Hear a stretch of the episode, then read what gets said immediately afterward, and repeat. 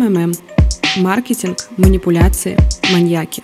Подкаст Кати Алабье о продажах и маниях.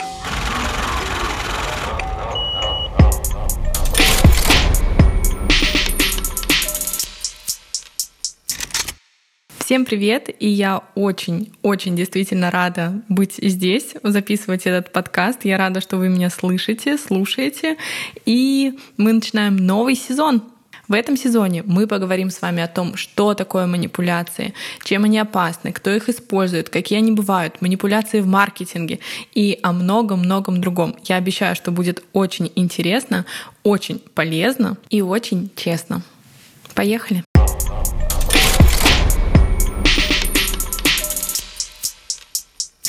Сегодняшний выпуск я хочу посвятить общей такой информации о манипуляциях, немножко вас познакомить, рассказать о своей позиции по этому поводу, что думаю я, пользуюсь ли я манипуляциями. Кстати, интересно будет, узнаете ли вы себя, пользуетесь ли вы этими манипуляциями и получаете ли вы от этого удовольствие. Опять же, посмотрим. Или, может быть, кто-то использует манипуляции против вас. Так что сегодняшний выпуск будет такой ознакомительный, но уверена, что также полезный и интересный. Что же такое манипуляция? Когда говоришь слово манипуляция, у большинства людей, наверное, такое восприятие, какое-то сразу негативное, сразу что-то такое неприятное. В целом это имеет, наверное, место быть по той простой причине, что манипуляция — это скрытое воздействие на какие-то ваши эмоции, на какие-то чувства для того, чтобы достигнуть необходимого манипулятору результата. Наверное, вот в этой скрытости этого влияния и воздействия и заключается негативное наше отношение к манипуляциям в целом. Однако,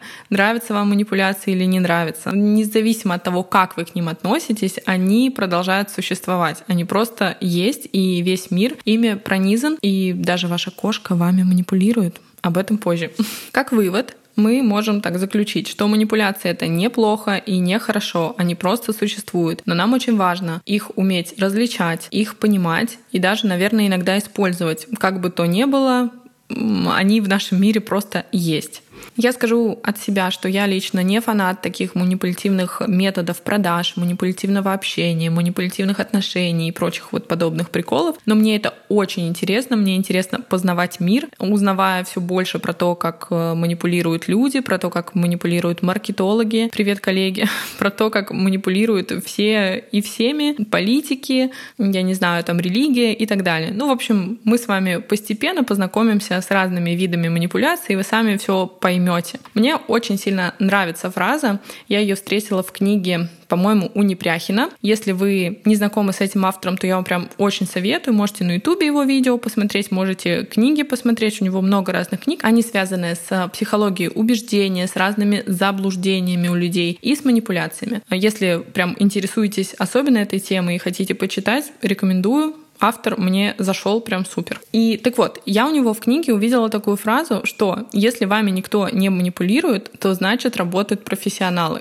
И вот именно в это я верю и так считаю, что если вы вдруг сейчас подумали, что «О, я мастер манипуляций» или там «мастер распознавать манипуляции», в моем мире, в моей вселенной их нет, есть, абсолютно точно есть. Если у вас есть кошка, в вашем доме живет манипулятор.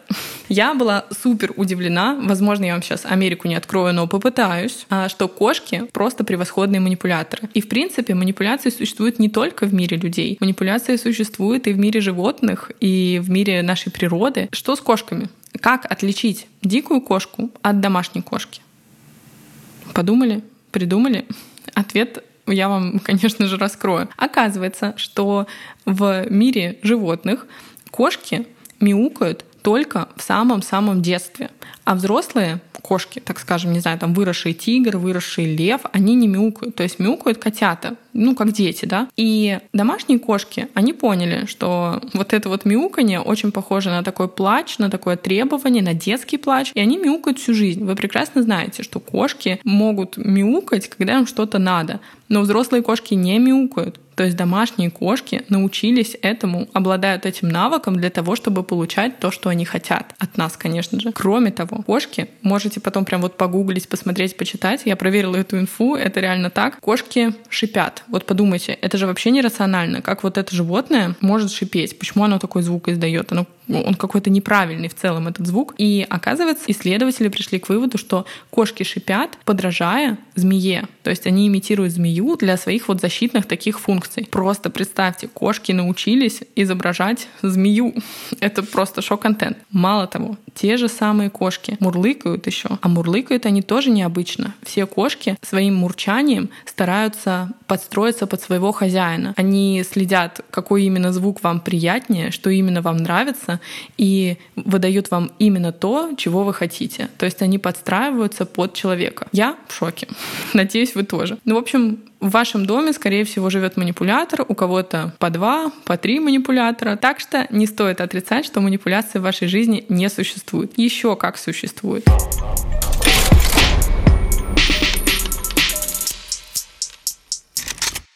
Эффективность манипуляций основана на воздействии на наши чувства и на наши эмоции. Кстати, послушайте подкаст про триггеры продаж, я тоже там об этом рассказываю, как это в маркетинге работает. Триггеры продаж — это тоже те самые манипулятивные такие крючочки, которые воздействуют на покупателя. Так вот, Получается, что вот если вот так вот прям разграничить, цель манипуляции — это выключить нашу рациональность и как-то отодвинуть наше критическое мышление, чтобы мы не обдумывали, что, почему, как, когда, а именно эмоционировали и потеряли эмоциональную стабильность. Манипуляция для того, чтобы она сработала, должна задевать какие-то наши слабости. Манипулятор ищет такое слабое место в человеке и туда направляет свою стрелу для того, чтобы вот нас как-то задеть. Конечно, у всех людей эти слабости разные. Слабые места, ахиллесовые пятые, они у нас у всех разные. Но есть то, что нас всех объединяет. И вы прекрасно понимаете, что, например, темы безопасности, своей безопасности, безопасности окружающих, любовь, дружба, отношения, предназначение и многие вот такие вот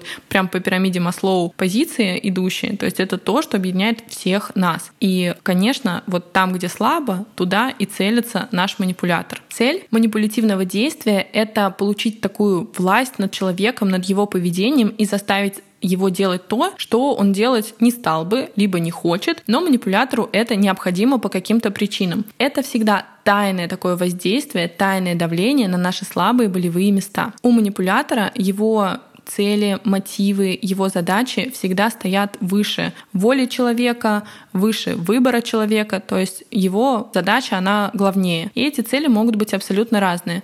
Мне очень нравится классификация, по сути, на два таких типа манипуляций основных. Это прагматические манипуляции и гедонистические. Второй тип особенно интересен, мне кажется. Однако прагматические более такие понятные, более, наверное, распространенные в том плане, что мы их с вами чаще видим. Прагматические манипуляции это, это такой тип манипуляций, который преследует определенную цель. Это могут быть деньги, это может быть управление, общение и так далее. То есть есть конкретная цель, которую человек, совершающий манипуляцию, манипулятор, хочет от вас добиться, достигнуть этой цели, получить что-то. То есть в целом можно понять, зачем это делается. И второй тип манипуляций — это гедонистические манипуляции. Манипуляции, которые совершаются ради удовольствия. И это максимально странная штука. Однако вы сто процентов тоже с такими манипуляциями сталкивались. Надеюсь, что сейчас в вашей жизни подобных приколов не существует. Но это чаще всего связано с отношениями между людьми. То есть, например, мне сразу, знаете, представляются какие-то такие анекдотические истории в стиле там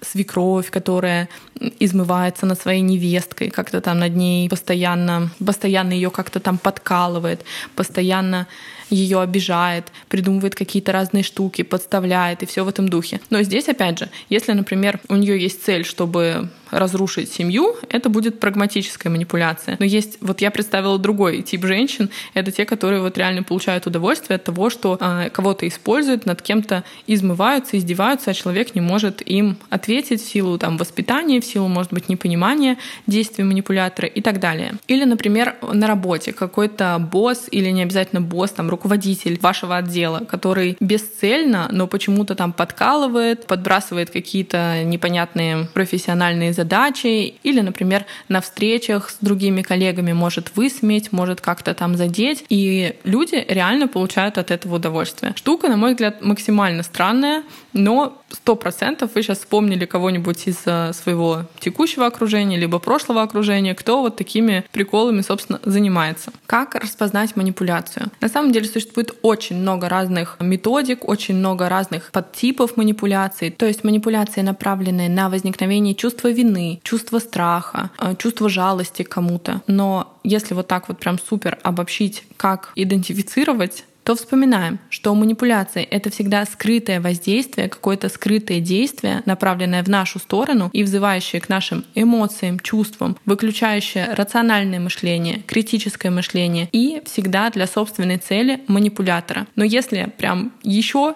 проще, то когда вами манипулируют, вам неприятно. Вот так. То есть если вы разговариваете с человеком, либо находитесь на работе и вы испытываете неприятные какие-то ощущения, то в этом моменте моменте, прежде чем дать какой-то ответ, я вам очень рекомендую выдох-вдох, да, чуть-чуть успокоиться, вернуться к своим чувствам и попытаться включить критическое мышление. Возможно, вас что-то просто задело, да, и я, например, ошибаюсь, и здесь не использована манипуляция. Но есть вероятность, что человек как раз именно это и сделал. Он выключил ваше рациональное мышление, задел вашу эмоцию, вам стало больно, и в этот момент вы совершаете то, что ему нужно, да, потому что все-таки сгоряча мы очень часто говорим не то, что нужно, то, о чем потом жалеем, болеем, мы очень часто делаем то, что мы не сделали бы в таком спокойном, уравновешенном состоянии. И если при контакте с человеком, с начальником, с рекламной какой-то, я не знаю, там, интеграцией, вы испытываете что-то неприятное внутри, нужно остановиться, подумать и принять спокойное решение. Опять же, этим очень часто пользуются мошенники. Об этом мы с вами как-нибудь поговорим в отдельном подкасте. Ну вот, если сравнивать,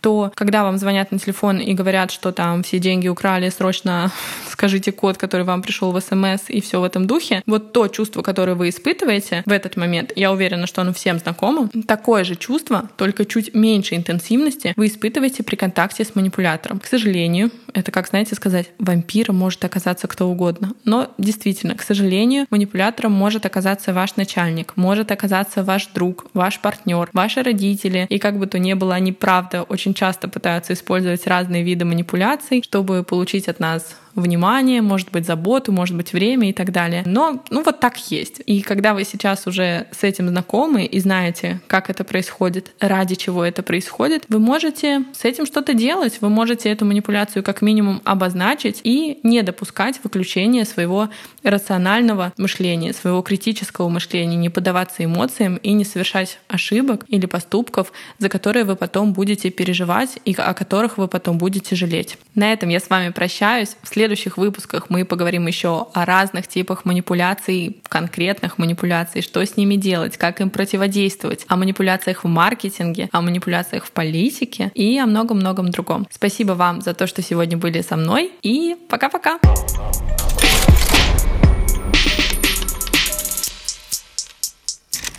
Не забудьте подписаться на мой инстаграм Катрин, нижнее подчеркивание, Алабиер и телеграм-канал, где я часто делаю разборы прогревов и рассказываю о маркетинге. Инста, нижнее подчеркивание, Кат. Все ссылки я оставлю в описании. Скоро услышимся!